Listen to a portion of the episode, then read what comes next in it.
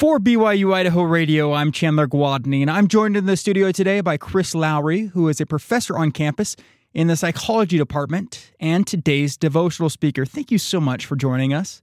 Oh, you're welcome. Thank you for having me. Yeah, absolutely. So, first question I have is what was the process like of preparing to give your talk? A lot of thinking about what I should speak on. Uh, I I actually had an original idea and wrote the entire talk and and was working on other drafts when I felt like, well, this is not exactly the topic that I should be speaking on.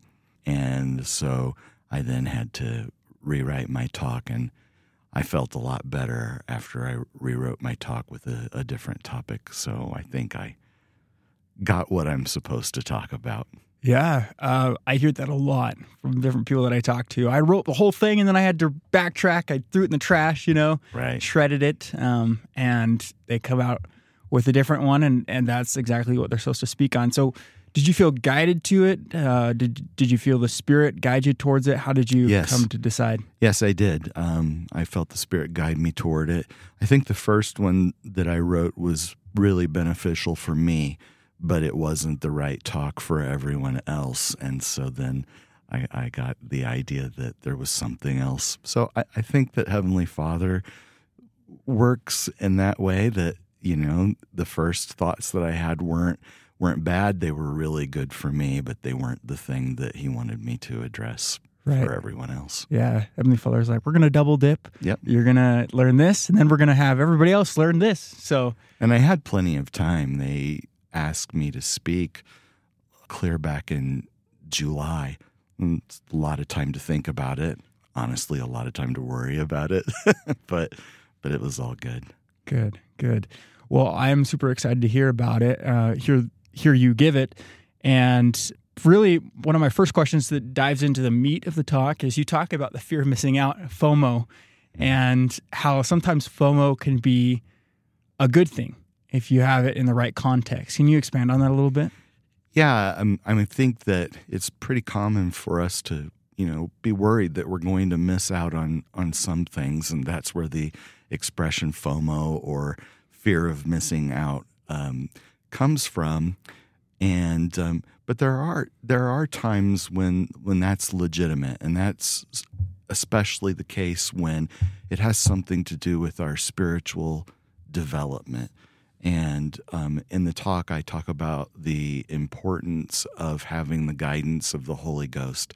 And if there is an area where we should be concerned about not getting what we should get, not getting everything, I would say that that would be one of the areas that we really ought to be focused on making sure we're not missing out on this incredible gift that's available to us. And as a follow up question to that, how would you suggest making sure that we open all of the gifts that Heavenly Father has in store for us? That's a lifelong process, I think. Some of them will become evident to us because of patriarchal blessings or other blessings that we receive. Some of them will come as we, you know, seek inspiration about what Heavenly Father has in store for us. And a lot of times I think we can learn about these gifts through comments and things that other people share with us. Um, they'll change throughout our lives too because we'll have different needs. So there are many different gifts that Heavenly Father offers us, gifts of the Spirit. And I think that we ought to always be seeking them and always wondering and asking, what gifts do I need now? And praying for those gifts. I love that you talked about how gifts can change depending on our needs. I think we often, I often think about it being stagnant, right? We're given the gifts we're given, and that's what we've given. But you talk about it changing to meet our needs, which makes sense because, as you say in your talk, Heavenly Father is the best giver of gifts. And uh, He knows us perfectly, He loves us perfectly, and He knows exactly what we need. I love that. I guess on a personal level, if you don't mind sharing, what, when was one time maybe that you uh, either did not open a gift or opened it a little late, a gift from Heavenly Father? Yeah, that's a that's a good question. Surprisingly, I I actually don't like speaking in public. So I often in situations where there are people talking about uh, things will sit back and be kind of quiet. And I was having a discussion with one of my colleagues a number of years back, and this colleague had told me, you know, one of your gifts is that you're very capable of speaking in behalf of the Lord. And that stuck with me. And I've tried since then to use that gift more. Um, and so I think that's one that I, I opened up late, and, and it's it's one that I still have a tendency to sometimes just kind of put on the shelf and be quiet. You bring up an interesting point in your response there. The fact that somebody showed you or uh, told you, hinted towards a gift, and that is important because sometimes we can be that to somebody else. We That's can right. we can point that out. How how has that how has interactions with others helped you to realize your gifts? Oh, well, I think one of the things that happens in my interactions with what others is like I just described somebody telling me, "Oh, this is something that you have a gift at. This is something that you're really good at." But at the same time, I've also learned through my interactions with others things that I lack.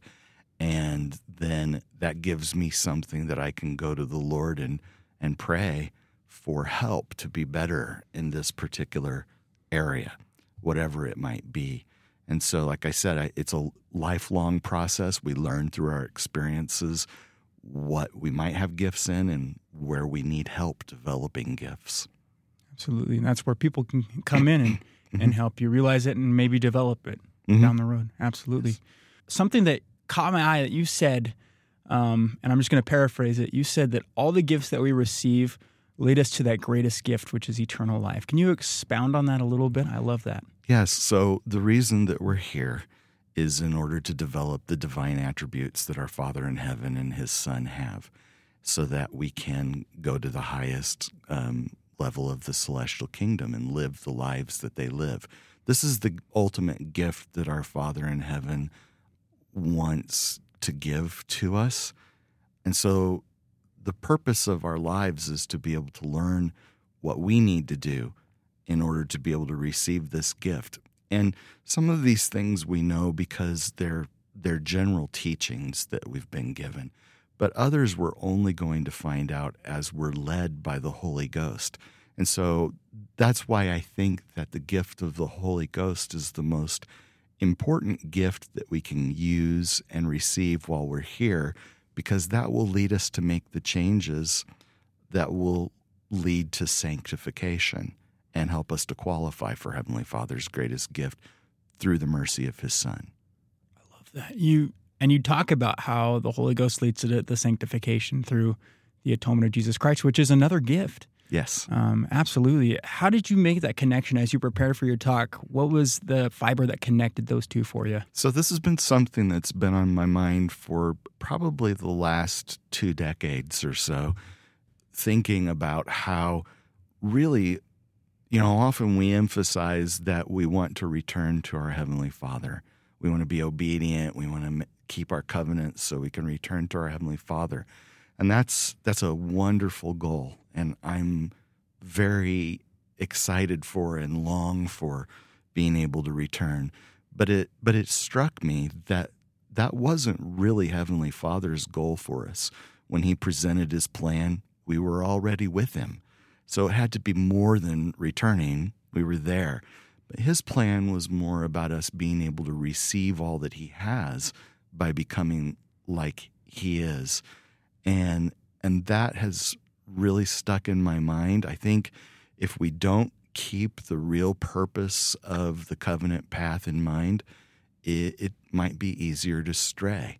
But when we realize what we're really trying to do, I, I think it becomes very evident that without the Holy Ghost, this just isn't going to happen. I love that because Moses 139, one of the most oft quoted scriptures, right? This is my work and my glory to bring the past the, the immortality and eternal life of man. When we came to earth, we were veiled from that. And right, we were we were given that opportunity, we were given that plan. Um, that Heavenly Father was like, "We're gonna, you're gonna go down. You're gonna, you're gonna lose your memory, a lot of, a lot of what you've learned, but your spirit's gonna be there. I'm gonna be there, and there's, there's Jesus Christ, who's always going to be there, and He's gonna help you. And I think that scripture serves as a reminder not only to, uh, dare I say, God, right, that this is His work and His glory, but it, it serves a purpose to remind us of what we we agreed to and what we signed on for in the premortal life. And I, I love that. That is that is something that I hadn't thought of before I looked at your talk. So thank you for making that connection and helping me learn something. That leads me to my next question. I learned something, right? But what do you hope that people going out of your devotional, um, whether they're listening on the radio or in person, what do you hope they take away from this? Well, I hope they take away the understanding and, and feeling in their hearts how much our Heavenly Father has to offer us through these various gifts that He gives, especially the gift of the Holy Ghost, and that we all have a stronger desire to seek the guidance of the Spirit and, and to actually ask for the Spirit to be with us. And that we all work harder on being able to understand the guidance that we're receiving from the Holy Ghost. Because as we do, there's no doubt in my mind that we will develop divine attributes. We will become much more like our Heavenly Father and His Son, and will be sanctified and more prepared to be able to meet Heavenly Father and, and the Lord again. And and ready to continue to do the things that they want us to do when we leave this life and move into the next one. And if you if we could backtrack a little bit because you mentioned having a desire for that gift of the Holy Ghost and and something that you said in your talk a, a direct quote it says I will focus on one thing desire the gift I believe that one of the reasons that we don't receive the Holy Ghost as much as we could or should is that we don't know this gift or appreciate it enough to ask for it and constantly seek it. Can you explain that? How can people work on desiring that and achieve that? Well, one of the things that really helped me to desire to have the gift of the Holy Ghost has been studying the lives of other people, you know, past prophets, modern prophets, particularly, I remember that one time we were taking a trip from Idaho out to Missouri, where I grew up, to visit my family. And I happened to have a copy of the autobiography of Parley P. Pratt. So we listened to that on an as an audio book. And as I listened to his autobiography, it really struck me that before um, Parley P. Pratt even joined the church, he had more gifts of the Spirit than I did as a lifelong member of the church. And that really got me thinking about, well, why would that be the case? But I could sense that he had a very, very strong desire to know what Heavenly Father wanted and to do Heavenly Father's will. And that's why the Spirit was with him. And that that was one of the times again, that was that was maybe about maybe about 12 years ago or 15 years ago that that happened and that was part of this process of me really starting to think, do I do I want the Holy Ghost with me? Do I get as much blessing of inspiration and guidance as that gift should give? Um, there's a quote, and I don't remember who made this quote, but it basically is that we we live below the privileges that we have to receive revelation and to receive guidance um, from the Spirit. And, and I really felt that that was true, that I was living far below what the Lord had to offer me. And so that I think is is where that originated. Yeah, and I think a lot of uh, church members, whether they want to or not, or, or, or, recognize it or not, are doing the same. Right? I think that's why that is a quote um, and that was taught. So thank you for that. I appreciate that. Welcome. One final question about the meat of your talk you talk about how we can view adversity as gifts. And so, how do we do that? How have you done that? Well, I think that uh, I'm going to quote President Nelson in the last conference talk. Think Celestial. It's a different perspective. It's a more looking at the whole plan type of perspective where we realize that First of all, we shouted for joy for the opportunity to come here, knowing that this would be a place where we would experience adversity.